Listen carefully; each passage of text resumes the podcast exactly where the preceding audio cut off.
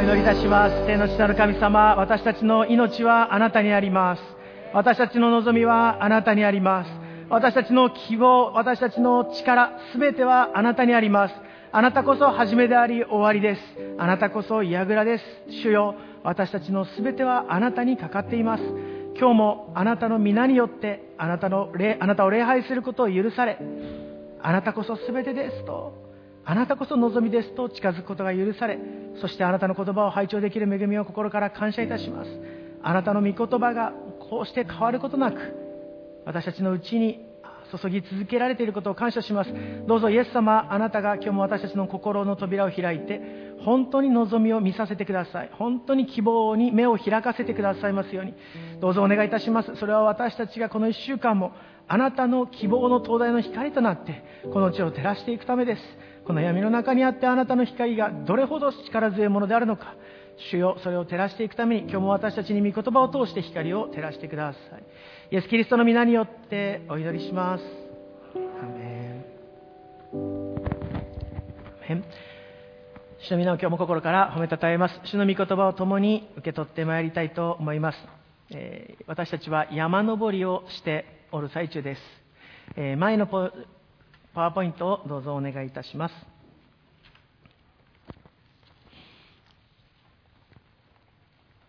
最初のご最初にご案内ですけれども、き昨日といいますか、今日、まあ、つい数時間前か、10時間前か分かりませんが、えー、あえー、あずさストリートという1900年に本当にペンテコステの働き、神様の精霊が豊かに注がれたところで、カリフォルニアの、またネバダ州の、州の事務所がそこに移転しまして、そこをただの州の事務所ではなくて24時間祈りが捧げられるこういうプレイヤーセンタープレイヤータワーとして神様がそのところをもうこう立たせてくださる、まあ、場所を与えてくださりそれを立たせてくださるその剣道の集まりがつい先ほど行われたことを報告し神様に公開しいたしますこのことはもう数年前にもお話ししていまして、ショーン・オニール先生という、ここにも来てくださって、また J センターのためにも、セントザライト東京のためにもたくさん捧げ物をしてくださったそのカリフォルニア、ネバダのグループのところでも祈りの塔が立っている。えー、大切な地理関係はイスラエルを真ん中にしたときに、彼らが西の端で、私たちは東の端だということです。まあ、東からも西からもイスラエルに向かって祝福が祈られている、そのことを覚えていきたいと思います。えー、御言葉を次のレジュメをね、次のスライドお願いします。前に出ています、詩編121編の1節2節ご一緒に朗読しましょう。3、はい。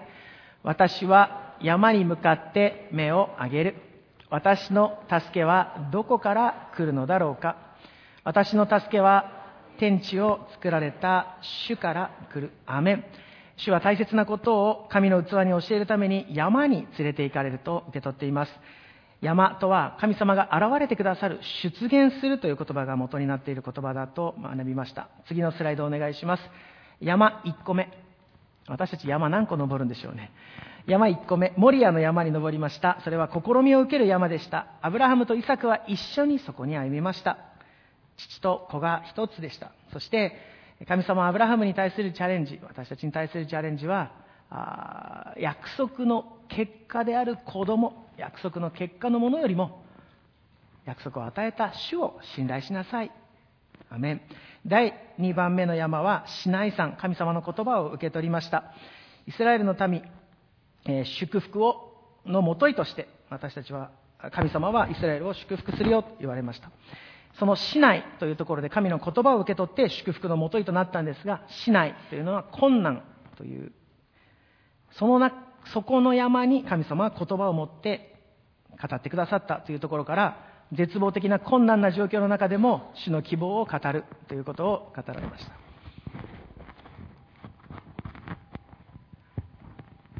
諸事情により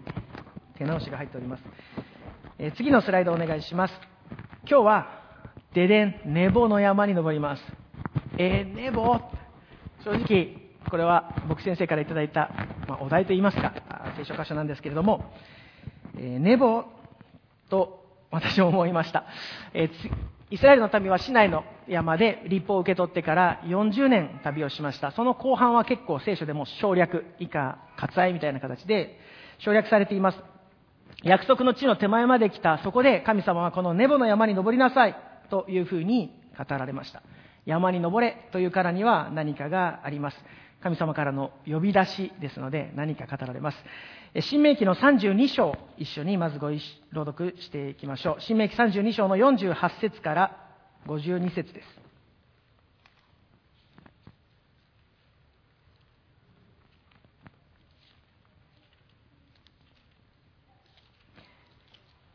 32章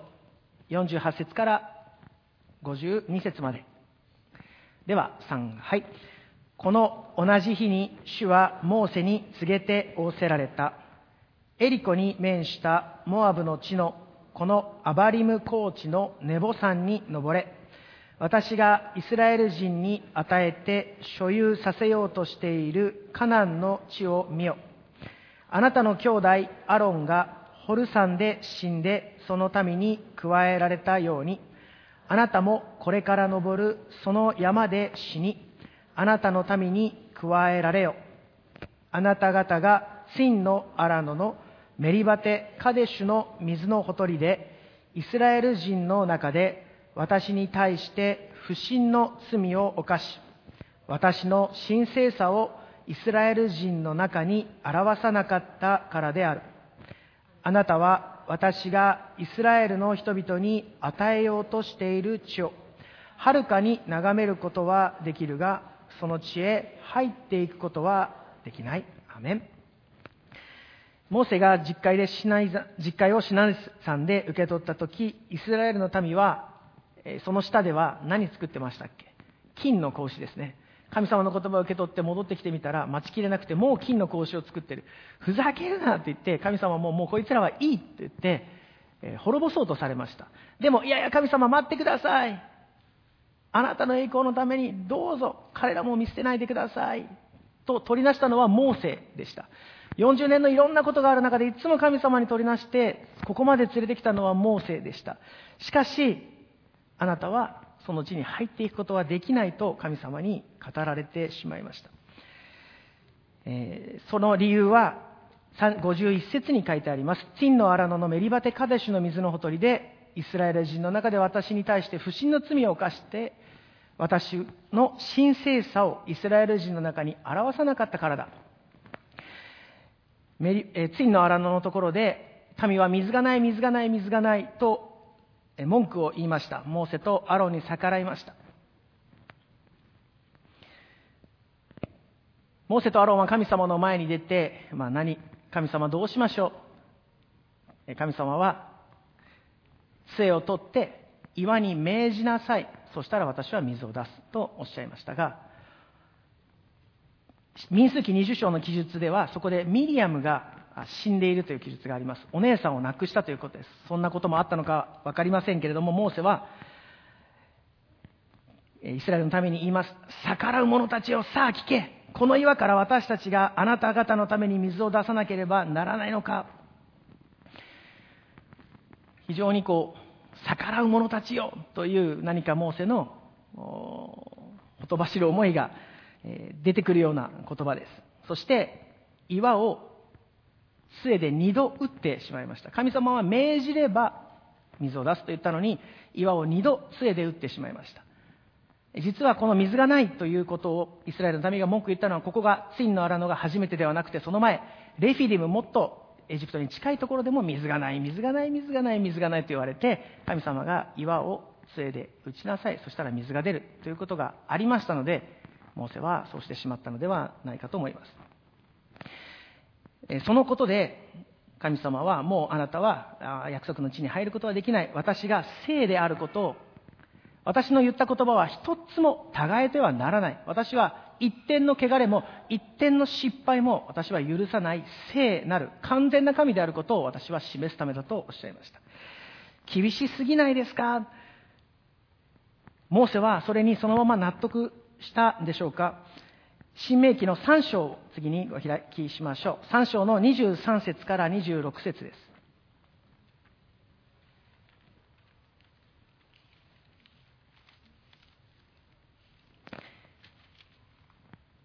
神様がモーセにもう入れないと言われてすぐのところではなく、もう少し約束の地に近づいてからのところですけれども、新明記三章23節から26節までご一緒に朗読しましょう。3、はい。私はその時、主に懇願して言った。神、主よ、あなたの偉大さと、あなたの力強い御手とを、あなたはこのしもべに示し始められました。あなたの技、あなたの力ある技のようなことのできる神が天あるいは地にあるでしょうかどうか私に渡って行ってヨルダンの向こうにある良い地あの良い産地およびレバノンを見させてくださいしかし主はあなた方のために私を怒り私の願いを聞き入れてくださらなかった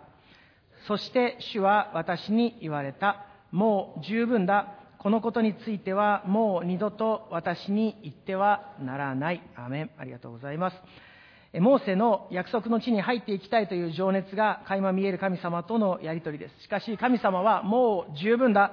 と言った言葉を変えることは結局なさいませんでした。この記述からモーセの感情を読み取ると、どうでしょうか？悲しい。切な悔しいと読み取ることもできます。事実は、まあ、実際私もそのようにこの御言葉を読んで、この箇所を読んできていました。しかし、聖書の言葉をよく見ますと、今一緒に朗読しましたように、神様、あなたの偉大な見業、あなたは力あるお方です、ということと、渡っていってヨルダンの良い地を見させてください、というこの二つのこと以外はモーセは言っていません。神様あなたは偉大です。私に約束の地に入って行かせてください。見させてください。この二つしか言っていないのです。感情を、まあ、悲観的に、感傷的に読み取ると、私のさっき言ったみたいに悲しい、切ない、悔しいっていう思いになりますけれども、御言葉だけ、そしてモーセが主にどれほど信頼していたのかということから読み取りますと、モーセは神様に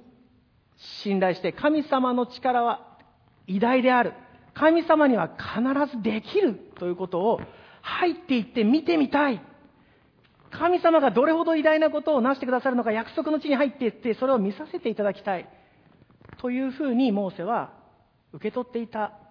と読むことができるのです。事実、聖書の学びをしておられるキリストの、キリスト教の先人の方々、またユダヤ教の方々も実はこの箇所を、モーセのこの部分を非常に前向きに捉えているということを私初めて知りました。今日はこの後ろ向きではなく前向きなモーセを、えー、先週いろいろこれ実験をしておりまして、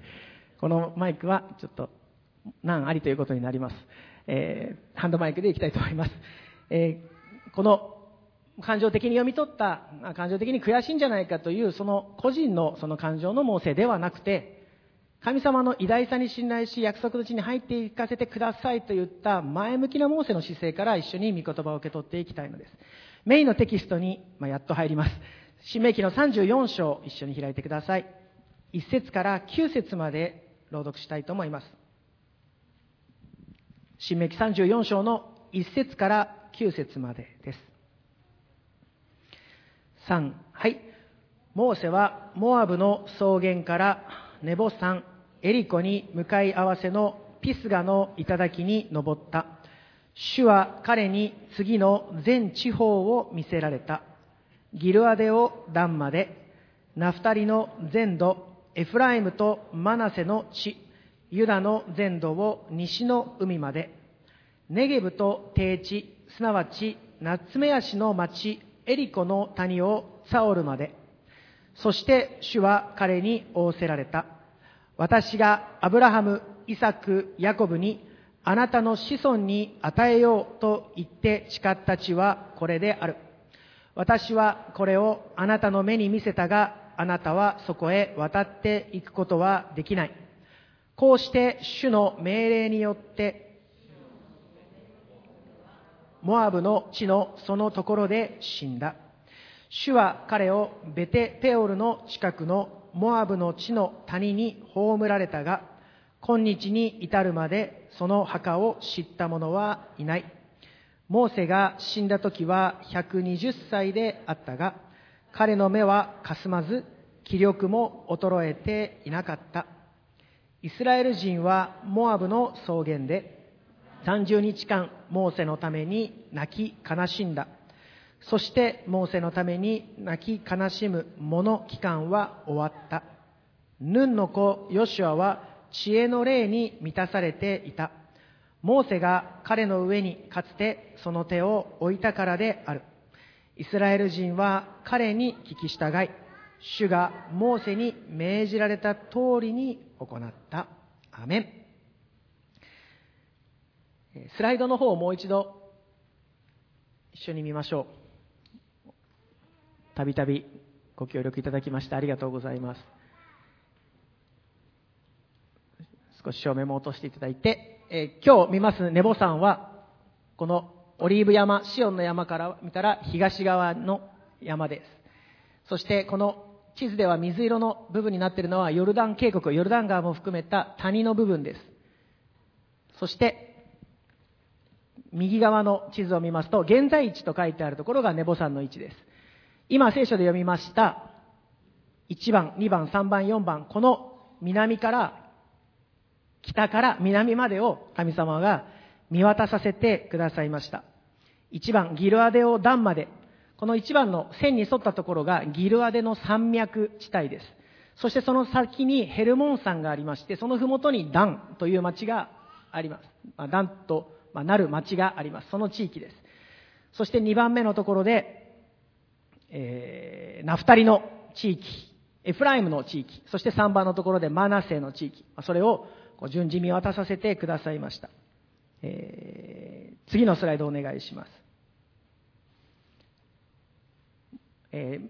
今から見る景色は山の上からの景色を少し見ていただきたいんですが、あ向かって西側を見ることになります。次のスライドお願いします。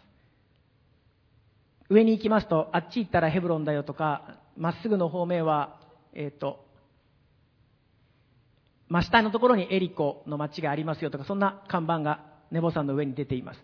次のスライドお願いします。見渡すとこんな感じです。わあ、見える見えるエリコの町がとか、ならないですよね。全然ならない。遠く霞んで、うーんという感じでちょっと見えないんですが、あの、ネボ山誰も登ったことないと思うので、一応こんな景色だっていうのを Google からいただいてきました。次のスライドお願いします。その山の上にはネボ山でもう当然あの観光の地にもなってますから、イタリアの彫刻家がモーセの杖をモニュメントとした、モモニュメントとして建てまして、あの、モーセの杖のあの蛇がくるくる回っている。まあ、そんなモニュメントが建っているそうです。はい。小観光旅行以上で終わりです。えー、ユダの全土を、まあ、3番、4番、西の海まで、えネゲブと低地、まあ、見えたかっていうと全然見えないですよね。あの、遠くで私たちの目が悪くなっているのか見えませんけれども、でも、まあ、こんな景色を少し、えー、頭に描きながら、御言葉一緒に受け取っていきたいと思うのです。第1番目です。モーセがこの山の頂に登、あ、すいません。今日のタイトルを、オンラインの方々はこの、今ね、え、出ている画面のレジュメを見ていますので、今日のタイトル。え、山に向かって目を上げるのナンバー3です。えー、ネボ山、え、次の時代の夢を見る山、次の時代の夢を見るという主題です。聖句は新明記の34章の1節から9節後で一緒に開きますヘブル書11章の3節また詩編48編の12節から14節です。では、第1番目で行かせていただきます。モーセがこのピスガの頂に登ったというところからこう受け取りました。主はモーセの地上の終わりを最も高いところへと導いてくださった主でした。感謝します。モーセのその始まりは、水の中から引き出されました。彼は殺されそうな、もうその当時に、その時代に生まれたら、水の中に投げ込んで、ナイル川に投げ込んで殺さなければならないと言われた、そのタイミングでモーセは生まれました。3ヶ月の間親は隠しましたが、隠し切れないとわかるや足の中にパピルスのカゴに置いて入れ置きましたパロの娘が見つけて王様の娘が見つけてそれをそこでま育つことになるわけです地よりももっと低いその水のところからモーセは引き出されたものとして、え、生を受けました。その名の通り民を水を分けて引き出すものとしての歩みもしましたがその終わりいろいろなところを通りました。でも最も高いところで主は彼の歩みをここまででよいよというふうに言ってくださったことは何という慰めではないかなと思うのです。私たちのこの世界では、まあ、昔は良かった若い時は良かった年を取ると下降線、えー、知恵を尽くした人も聖書の中で言っていますね。年を取ると何の喜びもない。そんな年月が来る。しかし主イエス・キリストにある者は神を信じる者たちイエス・キリストにある者たちは主を待ち望む者は新しく力を得わしのように翼を買って登ることができる。ある一点まで登ったらそこであの下がっていくとは聖書は言っていません。本当にわしのように翼を買って登っていく主の近くまで主の最も導いてくださる高みまで。思ってるようにストレートで登っていきはしないと思いますけれどもいろいろなところを通りながらおいおい前よりも低いじゃないかと思うところを通りながらもしかし気づいて主が導いてくださるその終わりは最も高いところに導いてくださるという主の恵みを心から感謝いたします。聖書仲介というものがあります聖書のことをたくさん勉強しておられる先生方が書いておられる記述ですそのあそこを記述した先生もこのように書かれています渡っていくことはできないとの仰せは新しい時代新しい労苦新しい苦難、次の重荷からの解放である。彼自身の任務の完了を告げるものに他ならない。120歳になる彼の目はかすまず、気力も、言語では活力や力ですね。彼の目はかすまず、力も衰えていなかったが、主の命令によって主のしもべモーセはモアブの地で死んだ。モーセを葬ったのは主であった。エジプトから導き出されたかたくなな民の滅びの40年の旅路を導いた主のしもべのロークに報いて彼を召し出された主ご自身が彼を葬られたのであるこれに勝る報いと慰めはない。アメン。本当に主ご自身が聖書を見ますとね主が彼を葬ったと6節今読みましたように書いてるんですね。そして主が葬られたのでその墓を知っている者がいないというふうに書かれているのです。主だけが彼をご存知だということです。私たちも主が言われる任務完了の時には必ず頂きへと導かれることを信じます。終わって下がっていく歩みではなく主は必ず私たちを地上の歩みの最後に本当に最も高い。主の一番近くへと導いてくださることを信じて歩みたいと思います。第2番目主はヨシュアによって導き入れる約束の地を見させてくださいました。会場の方のお手元のレジュメには括弧して書かせていただきましたが、それはどういうことを意味しているかというと、主はイエス様によって導き入れる神様の国、神の国を見させてくださったということです。34章、新明記34章の一節で、主は彼に次の全地方を見せられた。ギルアデオ、ダンまで、ナフタリの全土、エフライムとマナセ、ユダの全土を西の海までネゲブと低地を見せてくださった。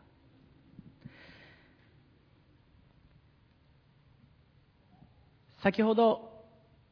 一緒に見ましたネボ山、ピスガの頂は標高700メートル、800メートルぐらいです。西側にありましたシオンの山、オリーブ山は800メートルから900メートル、1000メーターぐらいあるとも言われています。それなのに、西の海まで見たと書いてありますね。物理的には、700メーターのところから900メーターのところをはるかに越えて西の海って見れないですね。でも、その前の時に、山に登るよりも前に神様は、あなたたちが征服する地はこのような境界線になっていくよ。このような地をあなたは征服していくんだよ。このようにあなたは境界線を定めていくんだよということを全て語ってくださっていましたので、モーセはそれらを思い描きながらそれらの領土を見た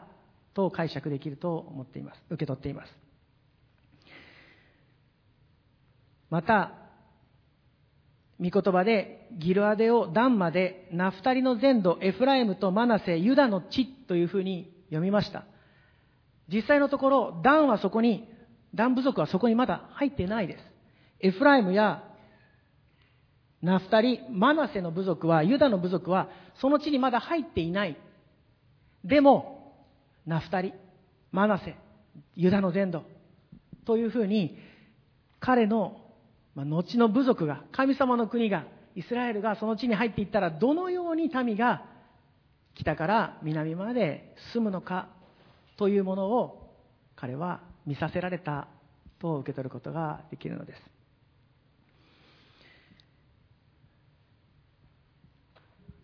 ただの、まあ、地形のその領域を見せたということ以上に神様の国が、まあ、イスラエルの地が本当にそこで増え広がっているその神様のビジョンをモーセは見たということです。そしてヘブル書の11章の23節から26節までを一緒に読みたいと思います。ヘブル書11章の23節から26節までご一緒に朗読しましょう。3はい。信仰によってモーセは生まれてから両親によって3ヶ月の間隠されていました。彼らはその子の美しいのを見たからです。彼らは王の命令をも恐れませんでした。信仰によってモーセは成人した時パロの娘の子と呼ばれることを拒み儚い罪の楽しみを受けるよりはむしろ神の民と共に苦しむことを選び取りました。彼はキリストのゆえに受けるそしりをエジプトの宝に勝る大きな富と思いました。彼は報いとして与えられるものから目を離さなかったのです。アーメン。ヘブル書では信仰によってモーセはと書かれている26節で信仰によってモーセはキリストのゆえに受けるそしりをエジプトの宝に勝る大きな富と思ったと言っているのです。モーセはキリストのゆえに受けるそしりをエジプトの宝に勝る大きな富と考えた。モーセがキリストを思った、モーセがキリストを思ったでしょうか？モーセとキリストの時代、離れているのにどうしてでしょう？しかし、そこにはキリストの型であるヨシュアが示されていることで、この御言葉を解釈、まあ、受け取ることができます。レジュメの方には書いてありますけれども、このヨシュアが約束の地に入った。ヨシュアがその地に導き入れたということは、ヨシュア、それはイエシュア、イエス様のことを表しています。ですから、モーセ、自分ではできなくても、イエス様がその地に導き入れてくださる。イエス様がそれを成してくださる。イエス様がそれを叶えてくださる。成し遂げてくださるということをモーセは見ていた、受け取っていたというふということです。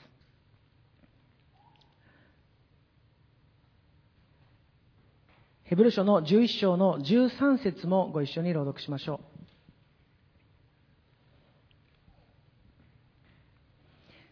う。3前に出ています。ご一緒に朗読しましょう。3、はい。これらの人々は皆、信仰の人々として死にました。約束のものを手に入れることはありませんでしたが、はるかにそれを見て喜び迎え、地上では旅人であり、気流者であることを告白していたのです。アーメン。これらの人々中には信仰の、信仰者の列伝記述ですから、モーセも含まれています。約束のものを手に入れることはなかった約束の地に入ることはありませんでしたけども、はるかにそれを見て喜び迎えたと文書は証言しています。はるかにというのは遠くですね。先ほど見たようにちょっと霞んでいて全部は見えないかもしれない。でもその遠くに神の国の成就と神の国の実現を見て喜んで迎えていた。英語ではウェルカムしていたとなっています。歓迎していたんです。それが到来してそれが近づいていることを歓迎していた。この動詞は別のところでは挨拶していたという言葉でもあるんです。遠くにそれを見て、こんにちはということです。神様の国を見て、もうすぐそこに行くからよろしくもうすぐそこが近づいていっているからよろしくそれを近づけたいぐらいの近さの挨拶をしているということです。遠くにそれを見ているけれども、全然私は届かない、私はダメだ、ではなくて、遠くにそれを見て、イエス様がそれを必ずなしてくださるから、もうすぐ入っていくからよろしくと言って、そのビジョンを近くに近づけていく、近くに見ていくということです。私たちはイエス様にあってこのビジョンを少しずつ薄ぼ、ね、本当にぼんやりとしていたものが、だんだんだんだんとはっきりさせられていっていることを感謝します。そのビジョンを見させて、さらにはっきりと見させていただきましょう。それが見えるときには、ハロー、こんにちは、神様が、イエス様がそれを成してくださるので、待っててくれ、必ずなるから、ということを宣言していくものとなりましょう。アメン。遠くで、わからないまま、自分がそこに導かれ、そこまでで終わりではなくて、それをさらに近づけるような、そこに向けて、それをはっきりとこう見ていく、そんな神様のビジョンを見させていただきたいと願うのです。第3番目です。主は、自分ではできなくても、次の時代の生徒を励ますものとされました。9節34章の、締め記34章の9節で、ヌンの子ヨシュアは知恵の霊に満たされていた。神様の油注ぎを、ま受けていた。その理由、なぜですか？その理由として、モーセが彼の上にかつてその手を置いたからだと書いています。ヨシュアが次の時代のリーダーとして立った。2番目のポイントは、イエス様、ご自身としてヨシュアを受け取りましたが、3番目のポイントは、イエス様がうちにおられる次の時代の生徒。イエス様がうちにいる次の時代の生徒。ヨシュアをそのように受け取っています。次の時代のヨシュアたち、イエス様がうちにおられるその人たちに手を置いて、私は入っていくことはできないけれども、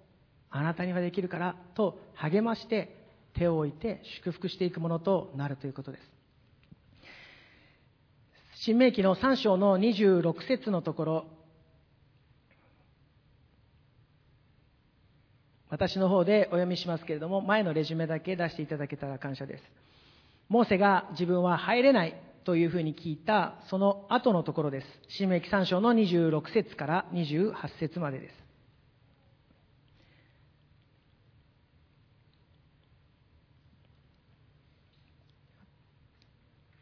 新明記3章26節から28節お読みします。しかし主はあなた方のために私を怒り、私の願いを聞き入れてくださらなかった。そして主は私に言われた。もう十分だ。このことについてはもう二度と私に言ってはならない。ピスガの頂に登って目を上げて西、北、南、東を見よ。あなたのその目でよく見よ。あなたはこのヨルダンを渡っていくことができないからだ。ヨシュアに命じ、彼を力づけ、彼を励ませ。彼はこの民の先先に立って渡っていき、あなたの見るあの地を彼らに受け継がせるであろう。自分が入れないと聞いたとき神様はヨシュアに、ヨシュアを力づけ、ヨシュアを励ませというふうに命じられました。モーセの応答はどうだったでしょうか？新明記の31章の7節と8節です。ご一緒に朗読できればと思います。31章の7節と8節です。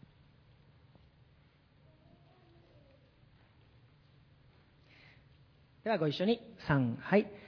ついで、モーセはヨシュアを呼び寄せ、イスラエルのすべての人々の目の前で彼に言った。強くあれ、大しくあれ、主がこの民の先祖たちに与えると誓われた地に、彼らと共に入るのはあなたであり、それを彼らに受け継がせるのもあなたである。主ご自身があなたの先に進まれる。主があなたと共におられる。主はあなたを見放さず、あなたを見捨てない。恐れてはならない。おののいてはならない。アーメン。モーセは、あなたではない。ヨシュアだ。と言われたその言葉に応答して、次の生徒を、次の時代の生徒を励ますものとなりました。遠くに神様の国、イスラエルの、モーセの時代ではイスラエルの国ですね。私たちで言うならば、神様の国、イエス様が治めてくださる神様の国。それを見て、もうすぐ行くから、もうすぐ実現していくから、よろしくと挨拶をして、次の時代、そこを担う生徒を励ましていくものとなりました。これが、えー、ピスガの頂きでのメッセージです。ピスガという言葉は、割れ目、裂け目という言葉です。この大元の、まあ、動詞の言葉は、こう境界線に立って思い巡らす。境界線に立ってしっかりと認識するという言葉が元の意味になっています。その動詞の言葉が聖書で1回だけ使われているのが詩篇の48編です。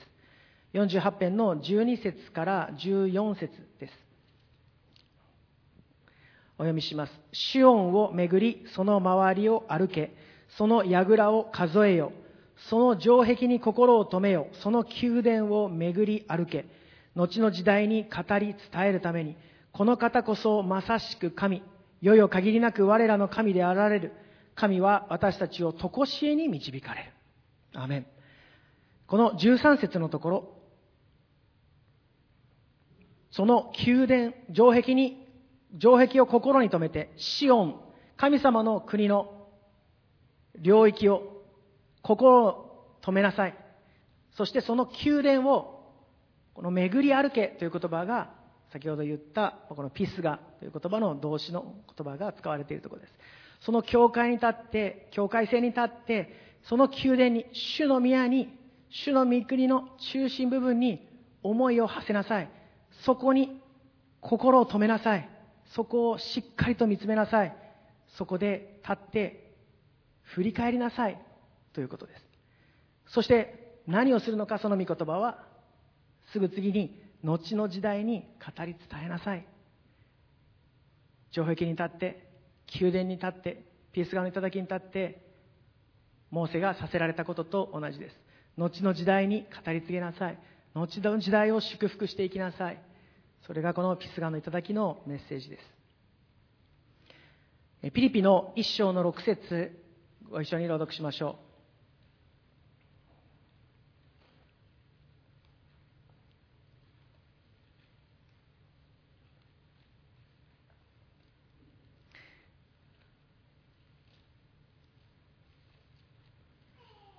では、ご一緒に朗読しましょう。3、はい。あなた方のうちに良い働きを始められた方は、キリストイエスの日が来るまでに、それを完成させてくださることを、私は固く信じているのです。アーメン。私たちのうちに始めてくださった方は、キリストイエスの日が来るまでにそれを完成させてくださる。一番目のポイントのように、イエス様が本当に地の底とね、地よりもさらに低いところから引き出してくださった主は、必ずそれをいただきに完成してくださるという意味でも受け取ることができます。でももう一つ、以前来てくださったポール・デガニエ先生という先生から解き明かされた解釈、一つの解釈ですが、あなた方、これは一人ではない複数だ。そしてこの複数は時代を超えていくキリスト者のあなた方である。あなた方のうちに良い働きを始めてくださった方は、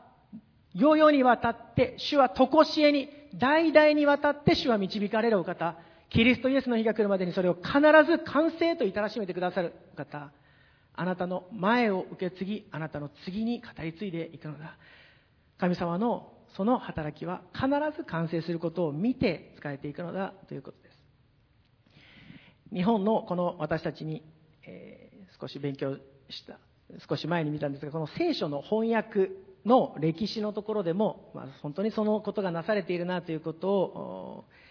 えー、知りましたのでお分かちさせていただきます。この聖書の訳というものができた経緯ですが、1830年代に日本の、まあ、貿易船が、まあ、国内の貿易船だったんですが、難船、難破しまして、遭難しまして、1年2ヶ月、14ヶ月の間、漂流して、14人いた船に、船員のうち11名が亡くなり、3名だけがえアメリカにたどり着きました。その後、まあ、イギリスを経由してマカオにたどり着きます。その3名の名前は岩吉久吉音吉というそうなんですがその彼らが迎え入れられた家がカール・ギュツラフという人の家だったそうです。カール・ギュツラフさんは、まあ、なんで3人を迎え入れたかというとそのギュツラフさんの前のモリソンさんという宣教師。彼は中国宣教に本当に思いを持ってなされていた方ですが日本は鎖国で開かれないので日本も必ず次の地として開かれるからということをモリソンさんから受け継いでいたそうです。そしてギュツラフさんは日本に行きたい日本のために日本に福音をと思っていたんですが開かれない中その3人が来たことを神様からの導きと受け止めてその3人を家に迎えて日本語の勉強をし初めて現存する今残っている最古の聖書訳ギュツラフ訳というものを訳しました。このゲツラフ訳はヨハネの福音書とヨハネの書簡しかないそうなんですが、えー、このギュツラフさんが訳した訳初めに言葉があったが初めに賢いものありきとかっていうような訳になっていて、まあ、苦労された、えー、跡が見えるような訳らしいんですけれどもこのギュツラフさんとこの3人の岩吉久吉音吉さんは結局最後まで日本の地に入ることはできなかったということです。しかしその聖書を持って日本に入ってきた人がいます。それがヘボン先生です。日本の福音のためにも多く使えまた聖書もその後たくさん訳し日本語と英語の辞書を最初に作った宣教師としてとても有名ですが彼が来日した時最初に手にあったのはギュツラフのその聖書の訳だったそうです。このように一人の時代では終わらなくても次の時代に